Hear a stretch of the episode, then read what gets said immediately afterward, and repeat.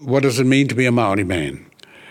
To be a Maori man, in my view, is to merge yourself into the world that prevails, and that world is a global world, uh, but to never forget to use your Maori tikanga to give you strength to merge into that global world. That's Pou Temara, Professor of Tikanga at Waikato University, who we'll hear more from soon. What does a man look like?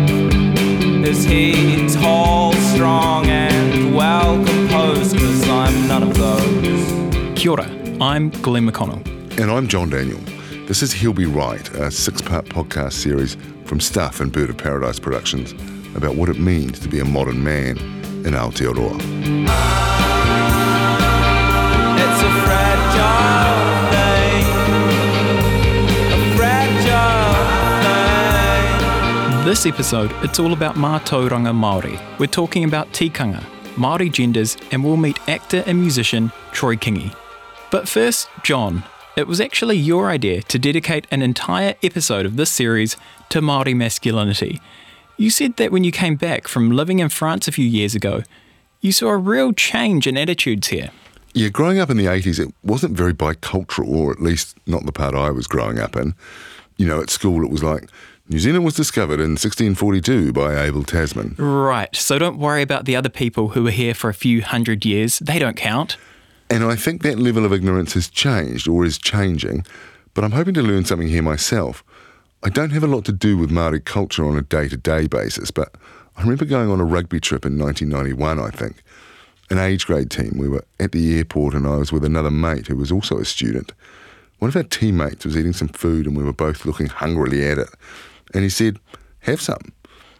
And we were like, No way, couldn't do that.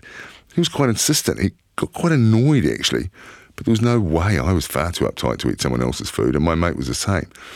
And our teammate rolled his eyes and went, You Pakeha are weird. And I remember thinking, Oh, maybe we are the weird ones. So you mean maybe Pākehā have cultural issues of their own? Well, yeah, I mean, I, I don't want to draw too much out of my inability to share food, but I think we've seen that the whole thing around men being strong and successful and self reliant can cause problems.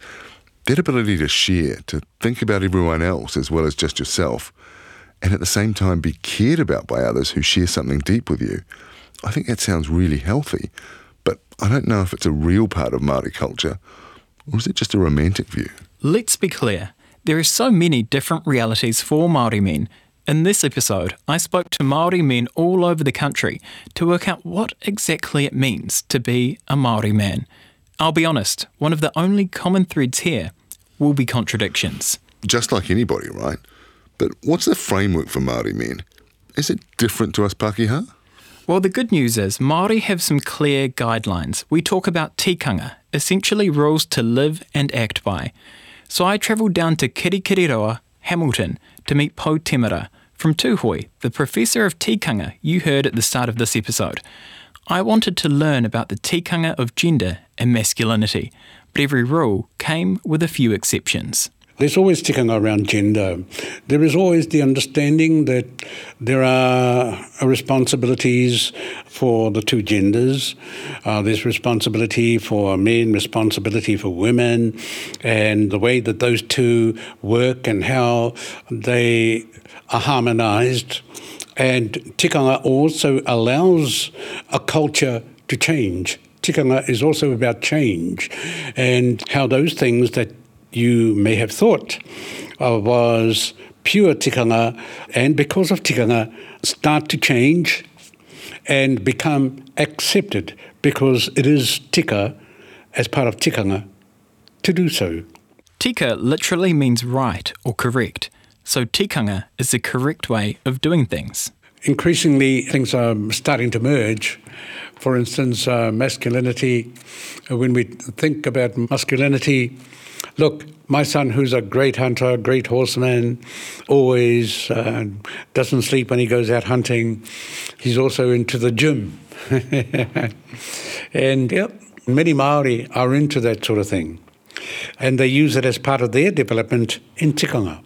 Pou's 73, a Tūhoe man who grew up, literally, in the bush. It was in the middle of Te Urewera forest between uh, Maunga Pohatu and Ruatoki, and uh, we lived uh, in a little clearing that my grandfather had cleared, and you know the the romantic uh, house without a floor, the roof made out of bark, tree bark, kanuka bark. And that's where I spent the first years of my life, coming out to Ruatahuna, 1954 was civilization, coming out to civilization. And yet there wasn't much in Ruatahuna, but compared to the first seven years of my life, it was civilization. For him, connecting with Te Urewera, hunting, and living off the land is intrinsically linked to his identity. It's part of his wairua and Māoritanga. It's what makes him a man. I'm from Te Atiawa, an iwi which travelled south from Taranaki and set up in Wellington and across the strait in Tōtaranui, Marlborough. Like Po, I was lucky enough to grow up on the tūrangawaewae of my iwi, one of its traditional territories, or rohe, of Wellington and the Marlborough Sounds. But we're unusual in that way. Most Māori now live outside of their rohe, away from their marae, and growing up in a mostly Pākehā city like Wellington is a lot different to the towns where Māori culture and tikanga is the norm. So, what kind of difference does that make to Māori men? If they can't get to their own marae, are they missing out on an important part of their lives? They're probably missing out on a sense of connection. But I don't get to my marae in Picton as much as I used to, and it doesn't feel like the end of the world because I know I'll get back at some point. So the link is still alive for me. In a sense, marae can be like churches. Some are certainly mostly ceremonial, but they're way more than that. They can be the centre of Māori life. They're a place where people can come together for anything that's seen as good for the community. There's gardening. My cousins have been at Almarai for the school holidays. There's big political hui, and then moments like tangi or weddings. Marae bring a sense of pride, and that's why there's such a focus on men and women being able to fulfil their roles. Everyone has a part to play, so as not to let the marae down. You see, I, I did say that it's not about whakapapa anymore. It's not about genealogy anymore. But it is about hands on. It is about participation. It is about reigniting your fires and starting your fires and keeping those fires burning on the back burner. When I'm here and in the places that I've lived, I always make sure that I go back to Ruatahuna and they see me coming and they say, oh, here's that noble from Victoria University. But I make my contribution. What am I doing there? I'm ensuring that when I die, that people have a reason to be at my tangi and not to moan about someone not knowing their marae until they are dead. And that is often the comments made by people uh, who have kept the marae burning now that uh, you are dead, you find your way back to your marae. You know you have a marae at, at last. Connection is huge, but as I mentioned, also hard for many Māori. Pou says his own iwi, Tūhoe, is no exception. They've built their own marae in Auckland for Tūhoe expats. So you've got some communities where it's full-blown Māoritanga, Te Ao Māori is the norm, and then there's a spectrum going right to Māori who find themselves in communities and positions where they have to live entirely by Pākehā tikanga. And then there's the gangs as well, which seem to co-opt Māori Māoritanga for their own fairly toxic view of Māori masculinity. There are a lot of different Māori realities. Pou says that's not surprising. You will gravitate to something that is meaningful for you. And yeah, gangs are part of that, uh, but there are more Maoris out of gangs than are in gangs if we do the research. Uh, so every Maori in Auckland is not in a gang. Of course, yeah. Uh, but what is happening to the majority of those Maori who are not in gangs? They are living and they are making, forming their relationships outside of their tribal areas. And it is of necessity that uh, they've done that. You know, Glenn, for many Maori who go back to their uh, marae, to, the, to where their parents are from, to where their grandparents are from, for them, it is not a good experience. Why is that? There are so many expectations. I can't speak for everyone, but as a kid, I did spend quite a bit of time at the marae. It's a place I normally feel comfortable. Still, I often feel a bit out of place. I hate getting up in front of groups of people. I'm not a fan of doing haka in front of a hundred people. I don't like public speaking. The speeches at marae are said to be in the domain of Tūmatauenga, the god of war. So it's all quite gendered and spiritual too. For big events, you want a full paepae, the speaker's bench. It's a show of strength, respect, and mana to have plenty of men able to kōrero Māori. These are men who are great performers, fluent speakers, able to draw on knowledge about whakapapa, contemporary issues, maybe even make people laugh. They're funny, smart, intelligent, but also fearless. I guess those are traditional markers of masculinity in Māori spaces like marae, hui, and weddings. But if you're not filling those roles, then is that an issue? By not speaking te reo to a level where you can whaikōrero, do you feel less of a man? I definitely can't whaikōrero now, but I'm probably too young to do that anyway. Of course, I want to be able to, but maybe I never will, which is a bit depressing. It's also about more than just speaking. It's about learning and holding on to knowledge like whakapapa, which is about connections, genealogy, and how everyone and everything is kind of linked in some way. But for others, there are still roles to play. Someone has to get the kai. Being near the water, Te Atiawa whānau love kai moana. People are constantly asking me when I'll learn to dive. Crayfish is often at the centre of tables, but look, I don't eat meat. I'll never learn to dive, and that scene is pretty unusual. And honestly, I'm sick of being asked about when it's going to happen. But according to Pou, whose sons all learnt to hunt, being able to perform these tasks is a real marker of masculinity. I was brought up uh, mostly by uh, women, by my grandmother uh, and auntie, but you know, uh, whenever my grandfather was around and my uncles were around, I thoroughly enjoyed and looked forward to when they were around because they did things that I wanted to do, that I understood, that, were, that came naturally to me. In other words, they were hard men, hard. uh, horse riders, uh, cow wranglers. Uh, we're not talking about just ordinary cows, we're talking about cows that had become wild. And they'd, uh, these guys would hunt them down and uh, have fun, either taking them down or shooting them. So um, when I think about them and think about the uncles who became, they all emulated their, their parents. Uh, in, in my case, my grandfather and they all loved horses. They all loved uh, sharpening knives. They loved guns. They loved uh, uh, making sure that uh, horses were well kept, and uh, they loved being around dogs. Do you think that's part of of uh, Maori men and and being able to stick it out in, in the country? It depends where you're from. Um, and we're from Ruatahuna, and there is an expectation that we would be hunters, an expectation that we would know the bush. I wrote a story recently and I was talking to rangatahi Māori who are growing up in cities now, you know, completely separate from, you know, marae and, and family back, you know, generations potentially from their kind of tūrangawaewae. How do you think that's changing? Oh, it's changed. It's changed because of location. It's changed because Maori now uh, live mostly in the um, cities and exposed to those things that were not part of my generation's uh, lives. And uh we had to make things work for ourselves and figure out how to do things. To be fair, it sounds like Pou was chosen from an early age to be special. So he has this sense of duty around knowing the old ways and passing that knowledge on. Yeah, he was actually brought up by his grandparents, raised by them so he could learn and be surrounded by traditional knowledge, while his siblings stayed with their parents. My great grandparents were similar, focusing on my granduncle's education and also trusting him with family land. As the eldest son, the expectation was that you'd look after your whānau and carry a lot of that traditional knowledge. But in the end, while it offered him a deep education, it didn't help Pou's relationship with his siblings. They think differently, they act differently.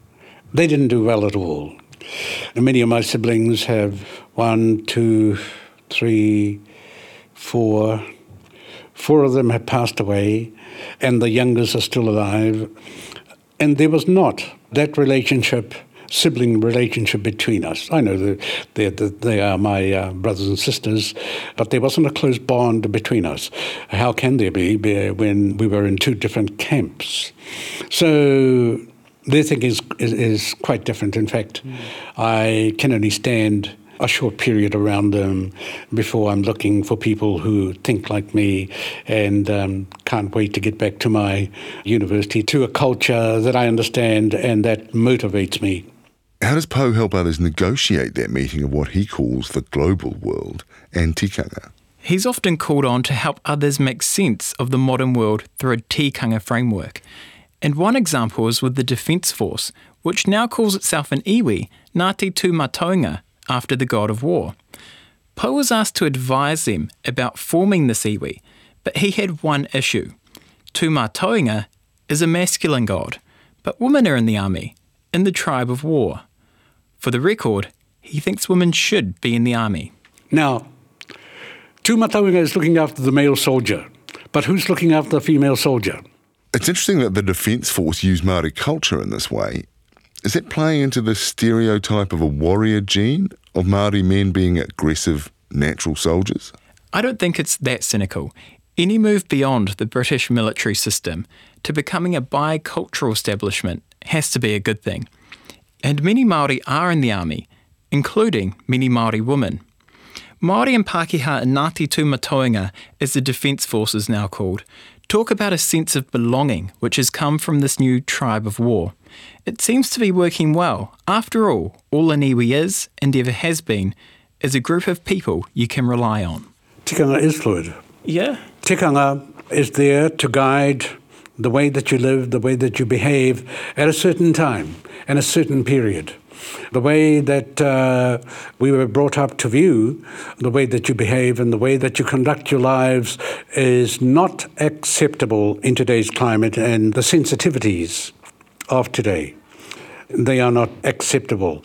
And yet the dreamers talk about the good old days. Well, here I am uh, talking about where I grew up, and people ask me. I mean, we went down there just a, a, few weeks ago by helicopter to traverse the places that I grew up in and to make a, a television program about it. They asked me, Would you love to come back here? No. No, I don't. It sounded really romantic to be brought up in this house without a floor and a, and a fire in the middle of the house and uh, sleeping on, on straw beds, uh, not straw beds, on, on fern beds. And um, people are amazed by that uh, and are romanticized by that. But when they ask me, would you like, no, I, I wouldn't. Uh, look at how I'm dressed. So when we meet, Pou looks like he might be about to head off to a wedding. He's in a crisp black suit, complete with a bow tie. He's a hunter who talks about the importance of men keeping up their hardy provider role, while at the same time relishing the role he has as a suited professor. Those are both quite traditional roles, though, and there is a sense of tension between some of those traditions and modern gender politics, right? Yeah, one of Pou's Tūhoe cousins, Peter Taimana, has been questioning the ceremonial roles of men and women. Peter has a fluid identity. He also goes by the name Kohini Rako Kirunga to embody his feminine side. He's really challenging Māori tradition here and argues that Māori society had always been comfortable with gender fluidity, but became conservative because of Pākehā religion.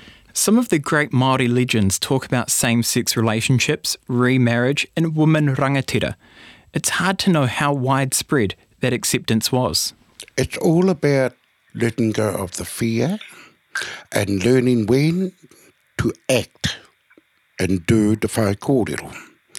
Now, I can do it as a male. I, am comfortable going to the marae as a male or a female. And everyone in Tūhoe knows that. and some of them are coming to accept it now. Um, but I wouldn't bully myself through and come across like a whakahihi or something. I'm not that type of person. I would remain humble, out of respect not only for myself but for my ancestors. that have er been and gone before me.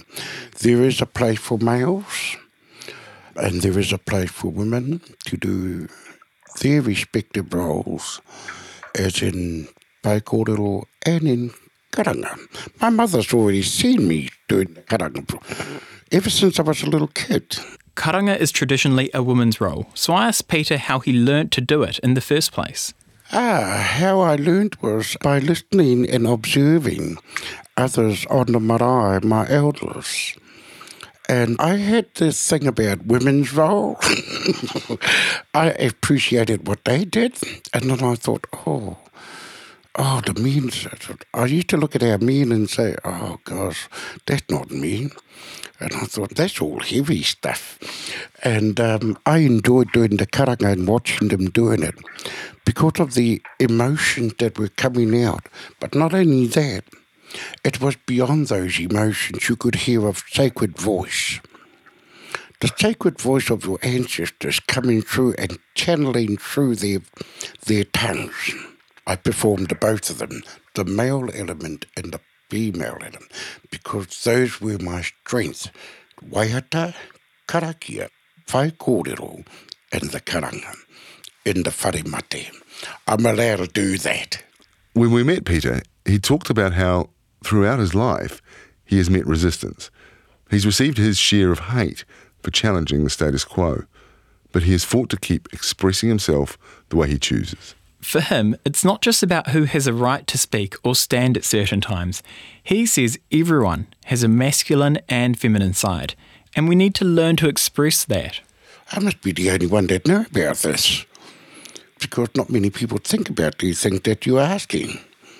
Where we express those type of emotions or those types of feelings to bring out our masculine and feminine side. Now, I know heaps of tomboys out there, heaps of women out there doing the haka, and their male side comes out while they're doing the haka.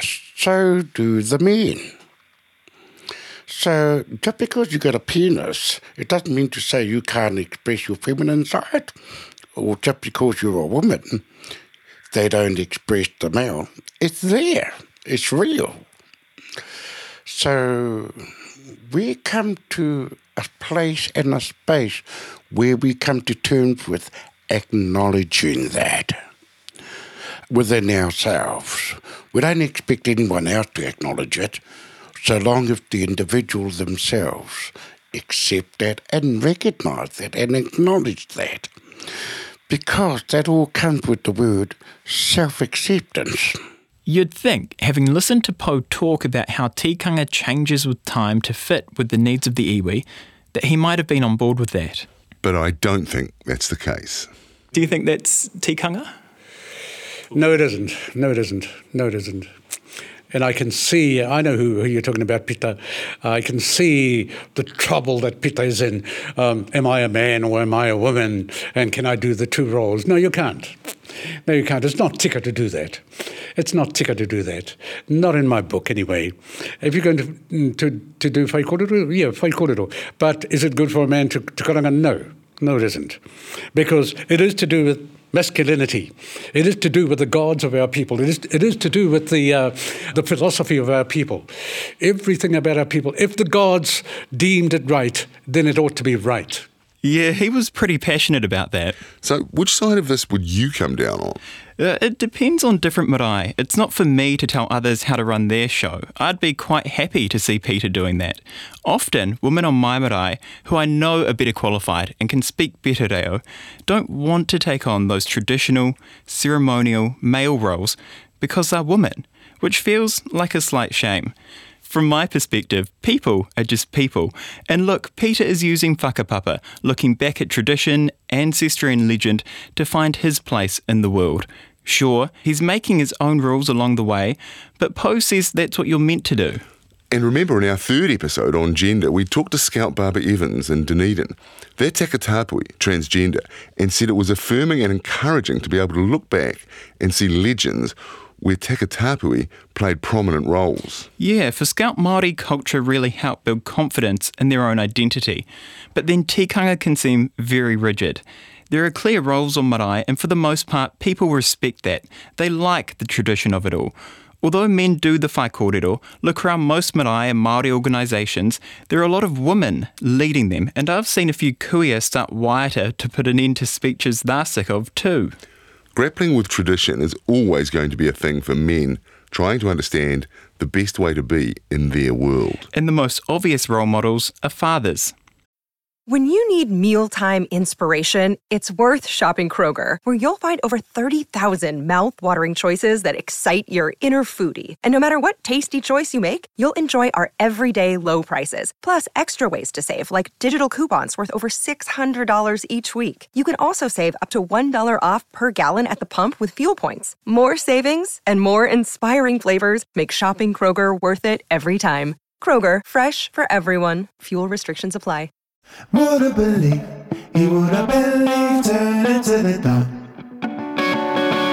King of the powder, with all the power, the prodigal son. Ko matawhaura te maunga ko roto iti te roto, ko hinekura te marae, ko Ngāti Piki ao te hapu, uh, ko te aroa te waka, ko te aroa te iwi hoki. And on my mum's side, she's from Ngāti Hau, Ngāti Wai, Ngāti Manu up north, and now marae up there is Whakapara. So stretching the, the width of New Zealand pretty much. Troy Kingi is a musician, actor, and father of five tamariki. I'd say that being a father is my main job. And because of where we're situated up in the middle of nowhere in Kerikeri, I don't have any work there. So I am away a lot, but I feel like the kids understand now that that's their dad's mahi is, you know, abroad. Troy's been in Kiwi classics like Hunt for the Wilderpeople and played Piri Weepu in The Kick for TV. He's also the winner of the Taite Music Prize for 2020 for his Roots album Holy Colony Burning Acres. It was the second of his planned 10 albums in 10 different genres over 10 years. I met Troy just after he released the third album, inspired by the search for his father, who went missing when he was 20 years old. His parents separated when he was young, but he was close to his dad. Then, one day, he just disappeared. The police couldn't find any trace of him. He hasn't made contact with anyone for 15 years. We're all super close. I suppose, as far as musically, him and my whole Kingi whānau actually are quite musical. So unconsciously, I suppose I was being inspired all the time or kind of nudged in that direction without even knowing it. It's, it's, it's in our blood. Troy said he felt pretty lucky to have two dads, a stepdad and his own dad, and now a father in law too. He says they've inspired him in different ways. Actually, a big role model of mine was my stepfather. Yeah. Um, he's a policeman and um, he's been there since I was super young, four or five years old. So, yeah, these father figures, my also my father-in-law, beautiful man. I just look at the way he holds himself and just how he moves forward in the world. He's like nothing stresses him. He's able to manage any problem, you know, through thinking and and not stressing out about it. So I like to think that I kind of take some of that on board and I and I kind of um, do that myself.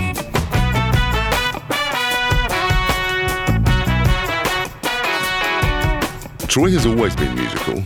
He was writing music in high school and first involved in kapahaka at the very traditional all-boys Māori boarding school Te Aute College in Hawke's Bay. His tastes changed a bit when he went to a state school in Kerikeri when he was in his mid-teens.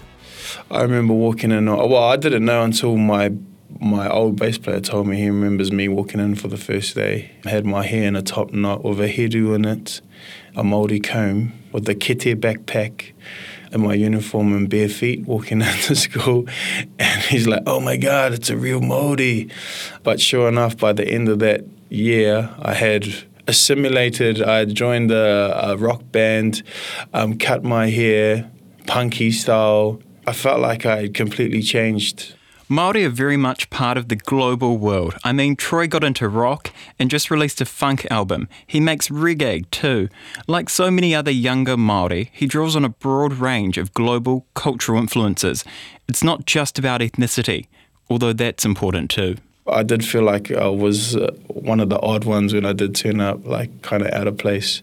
And one of the big things, I suppose, was at Te Aute, there was this big thing on like hierarchy. When you first come to school, you got to respect your the elders, which were the seniors and stuff like that. So you'd never, you wouldn't even talk to them really. There was like a little bit of fear. So you had like yes, no. There was no yeah, nah, nah, whatever. So going from that to this other school where there was like uh, young kids, like 13, 14 year olds, like swearing at the older kids. I'm like, oh my God, would never do that. So it was a big culture shock, but I feel like I, I gained a lot from both worlds.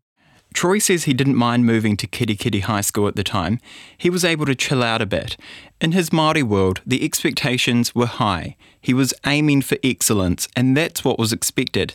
But in the mainstream, well, he was a bit freer.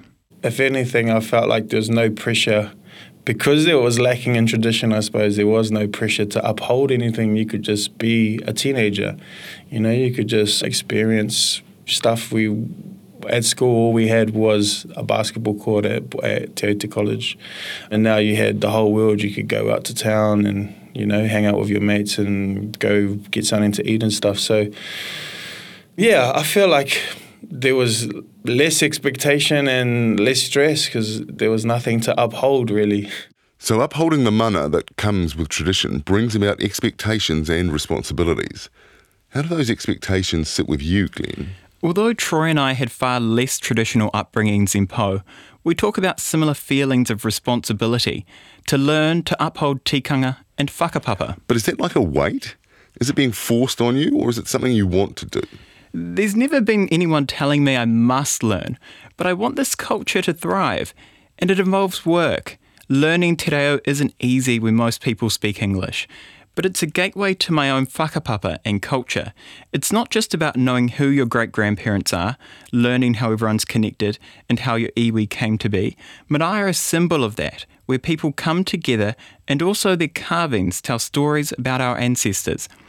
But what would the future be? without people doing the mahi and, as they say, keeping the fires burning on our marae.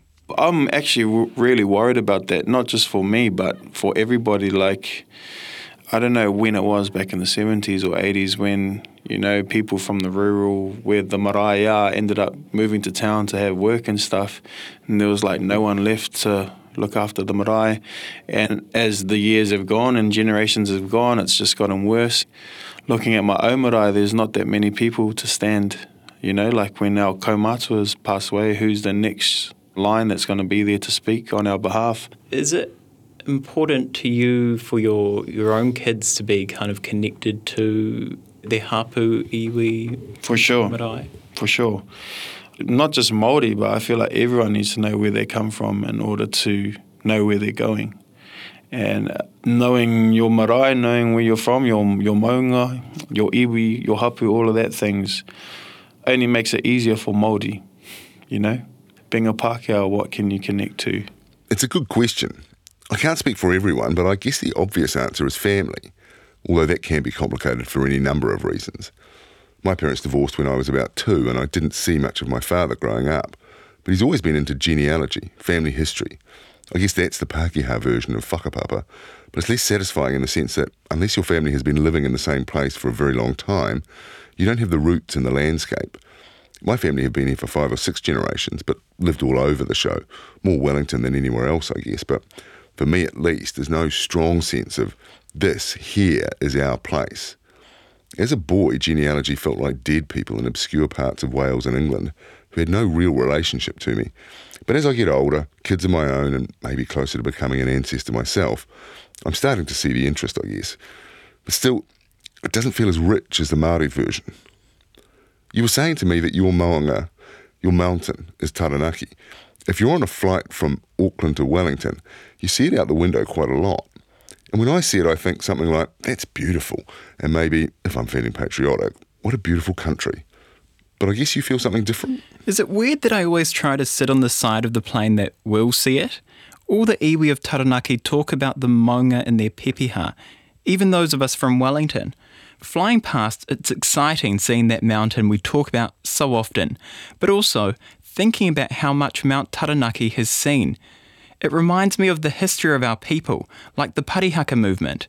My iwi fought wars to be able to stay under that mountain when the Crown wanted more Pakeha farms.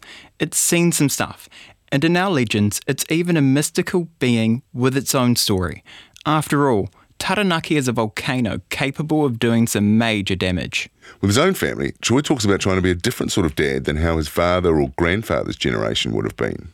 Well, I don't know. I'm not super old, but I've definitely seen. I remember back in the days where I don't know. You just never went to men for problems. You always went to mums or or your aunties or stuff like that. And I never really think about it, but you know, your kids, uh, my kids come to me, and like when we're doing interviews like this, I think, well, actually, yeah, it is different because they are coming to me, and people do go to their dads now, and I don't know what the mind shift is, or if it's just because of social media and there's more talk about it. It's a good thing. Did you used to go to your dad's as a kid if you had issues? Yeah, I don't know. Maybe I didn't. I don't know if I used to go to anyone if I had issues, to be honest. And maybe that's that old masculine thing. I don't know. Um, even when you're a kid, you're you're made to think, don't cry, or you're not tough. But I think it's it's tough to be to be able to show your emotion and and share that stuff. And especially being a father, you want to be able to to be approachable and open so that your kids want to talk to you when when they have problems and stuff like that. So I think my view on masculinity is yeah, being open, and that's way more staunch than being staunch. So that generational shift in the expectations around masculinity that we've seen elsewhere, that seems to be playing out in Māoridom as well. While hopefully keeping the stuff that really matters, there are constant debates happening across Te Ao Māori about where to next. That means gender roles will change as iwi adapt to what their people need. But at the same time, there's a strong and important push to protect parts of our culture which have been sheltered from colonisation. Next time, we're going to be talking about Samoan tattooing and rites of passage and how they change over time. We're also going to talk to Glenn's mum, Helen, and find out how she brought him up and how she teaches young children now.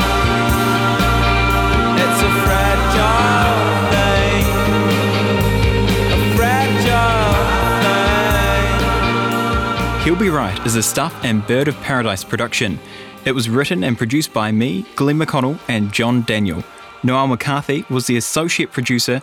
The music's from Anthony Tonnen, and this episode features music from Troy Kingi. Editing and sound design by Andre Upston.